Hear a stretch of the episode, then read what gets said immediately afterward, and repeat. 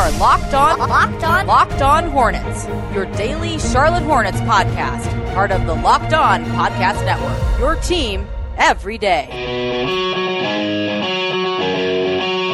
Let's go! Welcome into Locked On Hornets, presented by Hive Talk Live. We are recording this from our Getimer.com studios in Uptown Charlotte. I'm Doug Branson, joined by my friend and my fellow Charlotte neighbor, David Walker. David, it was a rough night in Charlotte, and you know, this is going to be, it's not going to be a normal show. It's going to be a little bit of a rough show because honestly, I was up until 12, 1 o'clock watching coverage, wasn't thinking a lot about basketball. Was thinking about my family and my friends and what was going on in the city. But we're going to talk about basketball here in a few moments. We've got our power forward preview, positional preview coming up with Justin Thomas. We'll get to that in just a moment. But David, just want to talk about just kind of what happened. It's a little bit, it's kind of therapeutic for us. And, you know, we would definitely want to hear from you as well. Buzz at HiveTalkLive.com if you have thoughts. You know, you can definitely go to CNN.com and your local stations to get recaps on the news. But I just kind of wanted to talk about what we were thinking.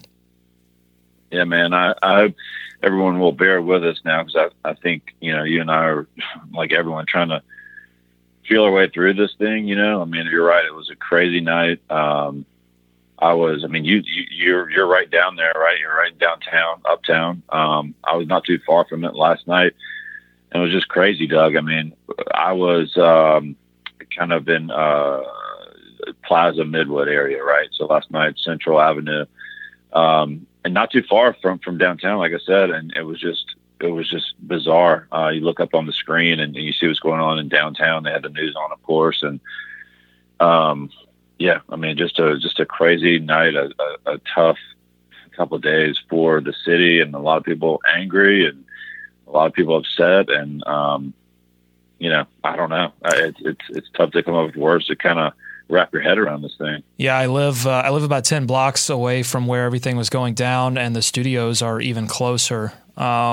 I think, you know, I remember watching coverage of Ferguson, and I remember watching coverage of Baltimore, and I was, you know, obviously I felt for the people of both of those cities and felt, you know, for everyone, but it all felt foreign. But watching the news last night, everything felt more familiar. You know, everything that I saw, I knew. I ride by it every day, and I felt sad and confused. Yeah. Not really angry, because I don't know if more anger does anyone any good or helps the situation at all. I certainly understand where some of this anger and frustration, I mean, I don't understand, but I know that there's anger and frustration coming from some of these individuals. What I really don't understand is the need for violence and destruction. And you have to separate that, I think, from any of the peaceful protests that don't end up on the news that happened in Marshall Park or on Tryon. Those people are trying to get something done. What happened after 10 o'clock, it was violence and destruction and irrational anger. And you can't attach that to a movement. You can't attach that to a cause. I think it's very dangerous to do. I think it's ignorant to do that, to say that those people that were smashing windows, and I'm seeing, you know, new videos popping up of individuals committing violence against other individuals. Obviously, someone was shot by a civilian last night. Those aren't part of that's not part of Black Lives Matter. That's not part of any kind of movement. That's just anger. That's fear. That's destruction. And I really hope that the city, I think the city did a great job in containing the situation. I mean, when you compare it to situations like Baltimore where buildings were catching on fire, I don't feel like that. Yeah. You know, luckily, thankfully, Charlotte didn't get to that level. But it's so sad I rode my bike in this morning to ride by buildings with smashed windows and businesses. It's just, I love this city. And I love bringing people who aren't from this city to walk around Uptown and show people how awesome it is and how beautiful it is. And to see it in the shape that it is sad. But I also understand that the situation that preceded this and the situations that are going on all around the country are sparking conversation. But that's what it needs to spark. It needs to spark conversation. It doesn't need to spark violence or destruction.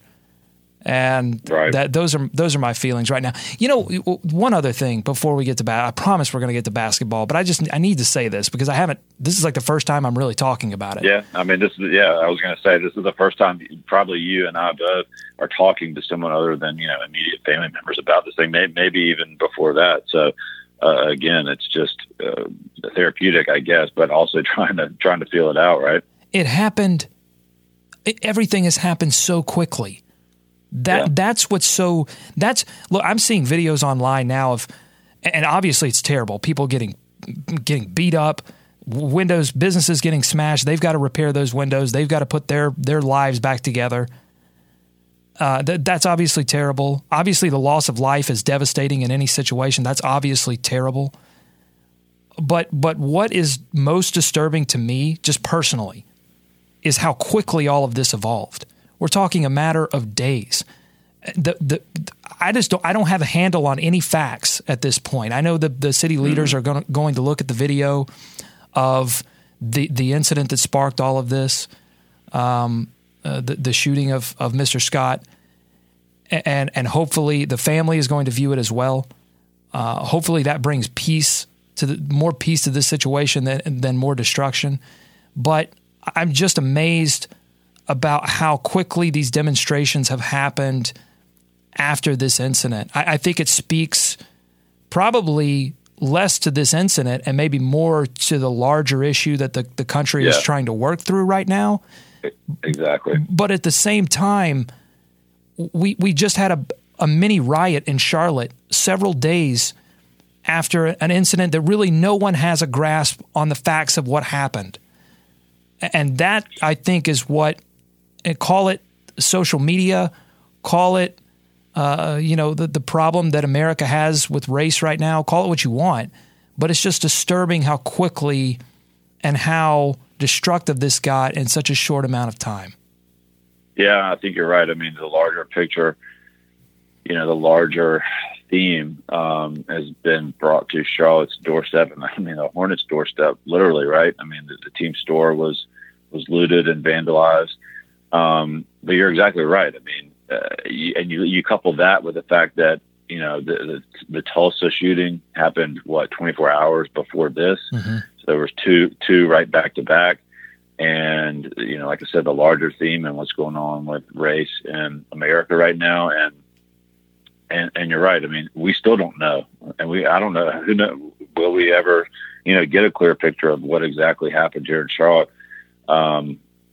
But that, you know, that anger and that frustration, coupled with the quick turnaround, like I said, these two incidents back to back and everything happening overall, I think you're right. It speaks to more to that than to what happened here in Charlotte, which was obviously, you know, tragic and tough to deal with as well. So it's just, I'm not equipped, to be honest with you, Doug, to talk on it or just I felt like this show it's odd because I felt like this show has been pretty this is weird to say, but it's been pretty unequipped for a lot of things that have happened in Charlotte. I just don't, you know, if you would ask me a year and a half or 2 years ago if we would have had to have these kind of shows or if we were going to have these kind of shows, I probably would have said chances no. But we've had two incidents now with this and the HB2 discussion where we've had to have some really tough shows. So hopefully I'll just close with this, and David, you certainly have a chance to close as well. I'm just I hope that there are more opportunities for peaceful demonstrations and peaceful conversations than what happened last night, both from the perspective of our city, but also, and I'll be honest, personally, for my family's sake. Because, and your family's sake, David, and everyone's families, that live in and around the Charlotte area, because, like you said, this is on our doorstep now, and we have to take care of each other and call your neighbor, make sure everybody's okay, help your neighbor out, because we're even if you're listening and you're not in Charlotte, we're all. I close the show every day with "Let's Swarm Charlotte" because I feel like we're all a club. So, yeah, that's all I have to say on that, and we'll get to basketball unless you have something left, David. No, I think you summed it up well, Doug. I do think that so far the leaders of Charlotte, and hopefully they'll continue to do so, have tried to bring everyone back together, or at least handle it as best they could. Again, with this quick turnaround, but that would be my my note on that. I guess is just to echo what you said, is to help your neighbor. And for everyone to, I guess, start the healing process. It's just such a long process, and it's just, like you said, we're just barely beginning, and I'm really going off the rails here, but I think that would be the main thing, is just to try and get back to helping each other and figuring out where we can get from here, as a city, as a state, and certainly as a nation. And that's a big task, I know, but it's kind of what we're faced with now. Yeah, getting back to normal, and we're going to do our part. We're going to get this show back to normal and talk about Hornets basketball. All week long, the Locked On Podcast Network on the NBA side has been doing depth chart previews, positional previews. Each team has been going through point guard, shooting guard, small forward, power forward, center. Got to catch them all. And we've been going through each position. We've had a guest on every day. And this today, Thursday, we have Justin Thomas. He is the host of Hive Talk Live Thursdays with me, and he's also he also covers the Hornets for ESPN 730. He's here to talk about the power forward position. Marvin Williams, Frank Kaminsky, take it away, Justin. In the fourth spot this year, Clifford always talked about how tough of a position it is, and rightfully so, with the versatility you have to bring to the table and being able to play in the pick and roll. I think the Hornets are going to have some good things in it. And why I say that is, I find there's some continuity, there's some stability here, and you also have to throw in a disclaimer about health. But the two guys at the top of the pecking order of Marvin and Kaminsky, I think, can really be good. And I'm just really excited. I remember the other day, actually yesterday, Vegas came out with their odds, and they had the Hornets at, I believe, 39.5. That's correct. And they had the Wizards winning more games. So even when I saw that, I was like, wow, that's pretty interesting. But I think that's one of the narratives by most of this team. The Hornets are never a sexy pick. They're never a team that you're going to expect to win a lot of games, solely because of location, market name, all types of things. But I think this team is going to be really good. And starting with Marvin. Yeah, well, Justin, Marvin, we talked about yesterday that the 39.5 wins predicted by Vegas, some of that could be baking in regressions from certain players. And I think you have to look at Marvin Williams, who set career highs in rebounding and three-point shooting in his 11th season in the NBA. So I think a lot of people, including Vegas, may be looking for a regression from Marvin Williams. What do you think? Now, whenever you have a career year, it's tough to usually be better when you have just like your best career. But what I think is going to give Marvin, even if he doesn't have another career year, but if he has a really good year, I think it all just comes down to discipline. Last week, we were able to, to sit down and pick Clifford's brain and talk to him for a little bit. And one thing that he mentioned, that a lot of guys were working over the summer, and a guy that he spoke on was Marvin Williams, and he was helping Frank Kaminsky, another guy I think that can add to that forward position. And, just going back to Frank's year, one of his biggest adjustments was on the defensive end. And Clifford was going back to say that, I don't think people understand just how important Marvin is. He was like, there'd be times last year where guys would be out of position, and Marvin would make a hustle play to maybe deflect a pass or go out there to run somebody off a three-point line. And he said those are things that, you don't see on the stat sheet. Those things go unnoticed. And that's the thing that he brings to this team, because he's just so smart. And with the rookie year that Kaminsky had, I think there are a lot of people that say, okay, this guy can be a player. And with them two working together, you have the rookie that had a good year, You have the proven veteran that had a great year. And the fact that they're working together, I think that can be dynamic because Marvin's good and Marvin's a little bit undersized. Then you have Frank that's with the size, and you know he can shoot it, you know he can score. But, you know, when you make that transition from college to the pros, your biggest thing is going to be defense playing in the four position. So just knowing that, you know, how hard those guys work of Marvin and Kaminsky, two things that Clifford always raves about is their work ethic. And the fact that they were working together on defense, I think that is something that is a thing that will be really important for this team going forward. Because defense will be very important going into this season. Yeah, I think it's very interesting that you have Marvin, a player who moved from the 3 to the 4, helping transition Frank Kaminsky, who is moving from the 5 in college to the 4 position. So while they're coming at it from different directions, they both know the struggles that comes when you have to transition from a position that you've played for a long time. And I think it's interesting, too, when you look at Frank Kaminsky, he was somebody who, when he did get a couple of post touches, looked very cerebral on offense. He was very anticipatory, and he could throw a variety of moves at you quicker than you could respond to them. But then when you flipped it over to the defensive side of the ball, players, I look back at that Miami series, and Luol Deng was a guy who was able to bait Frank Kaminsky in with pump fakes and then drive right by him. And so, I think he certainly has the capacity to become a good defender in the NBA just in terms of his basketball IQ. But it's something that where I feel like, and you mentioned it, defense. It just takes a lot more to learn defensively how the NBA is different from the college game than it is on offense, and we're seeing that learning curve for Frank Kaminsky. But you're confident. You're confident that he can pick that up. Yeah, man. I think there's an interesting timeline. I remember the first day of training camp last year. I'm Clifford. You know, we're speaking to Clifford and asking about the first day of practice, and I think it was probably Rick Bunnell, but someone asked him a question on what he thought of Frank so far. And he said, you know, to start practice, Frank came in and asked me about one of our defensive sets. And he's like, we don't get into defensive to maybe the third, fourth practice. and he said that's something that, you know, that he was that deep into the playbook was something that was a great thing. And then going into the season, you saw him struggle at times. You saw him get a little lost, and then sometimes realizing how much quicker the game is and some of these athletes are at the next level, but you knew that was going to come.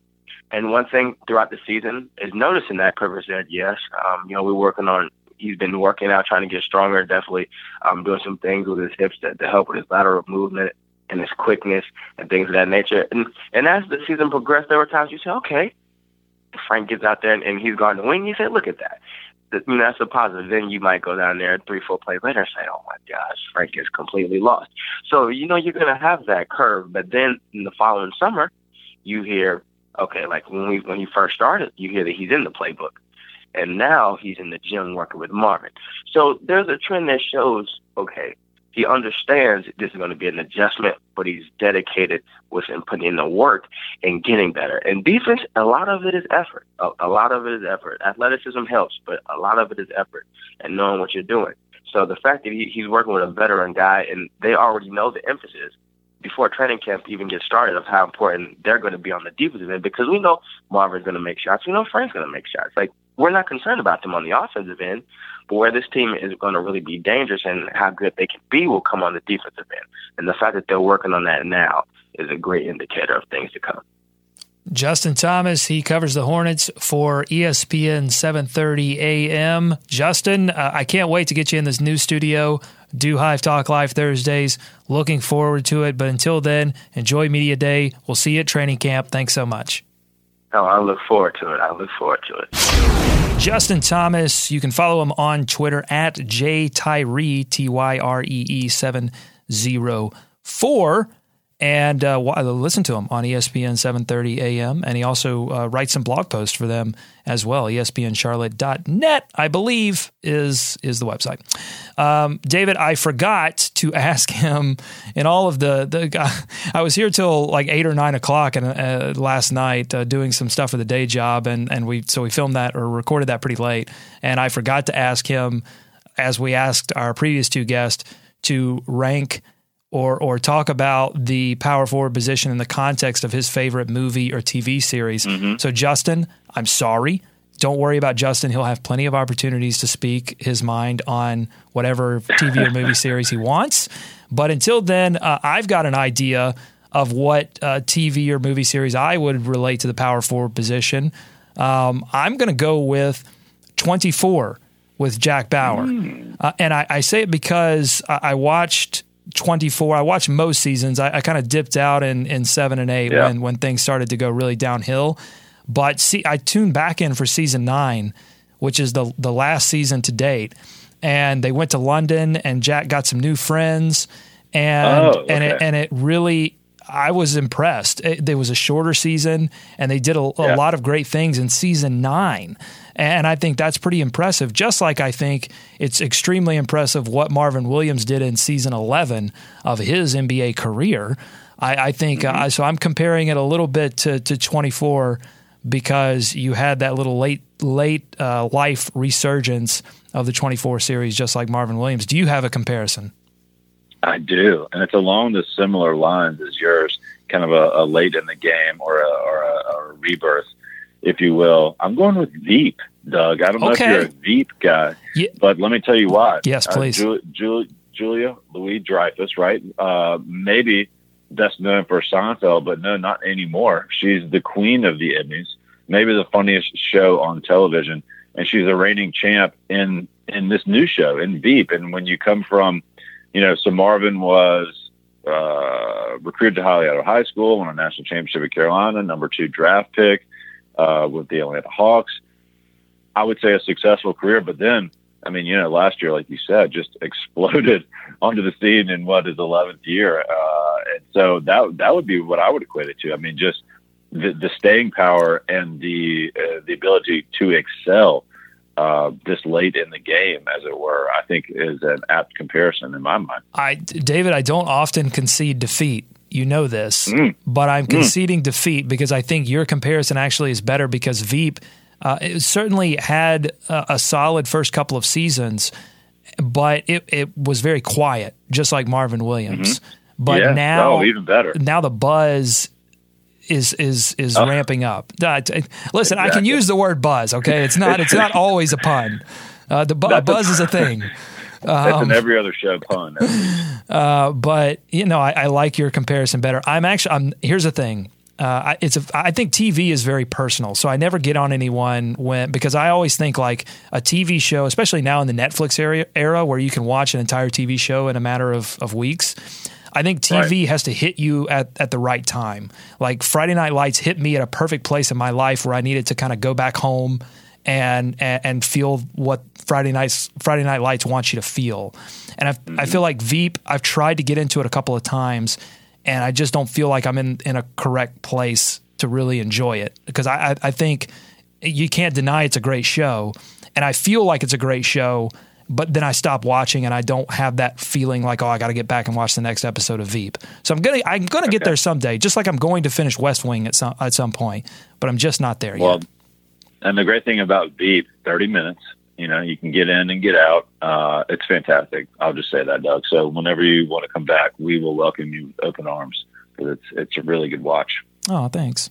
All right. Thanks for listening. Yeah. Thank you, David. And thank you for listening to Locked on Hornets presented by Hive Talk Live. Follow us on Twitter at Hive Talk Live for updates about when we are going live again on YouTube and Facebook. And also make sure to check out all of the great stuff on the Locked On Podcast Network, including the Locked On NBA show, Locked On Fantasy Basketball. Panthers fans, get ready for this second home game against the Minnesota Vikings. Hopefully it happens on Sunday.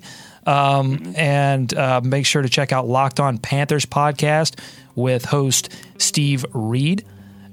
Locked On Hornets is a presentation of Hive Talk Live. It's a presentation of Locked On Podcast Network, and it's a presentation of SBNations at thehive.com. We're back tomorrow with a breakdown of the center position with At The Hive writer Nick Denning. Until then, go Hornets, go America, pray for peace, pray for Charlotte, let's swarm. So what if I like to stay up late and watch TV, don't blame it.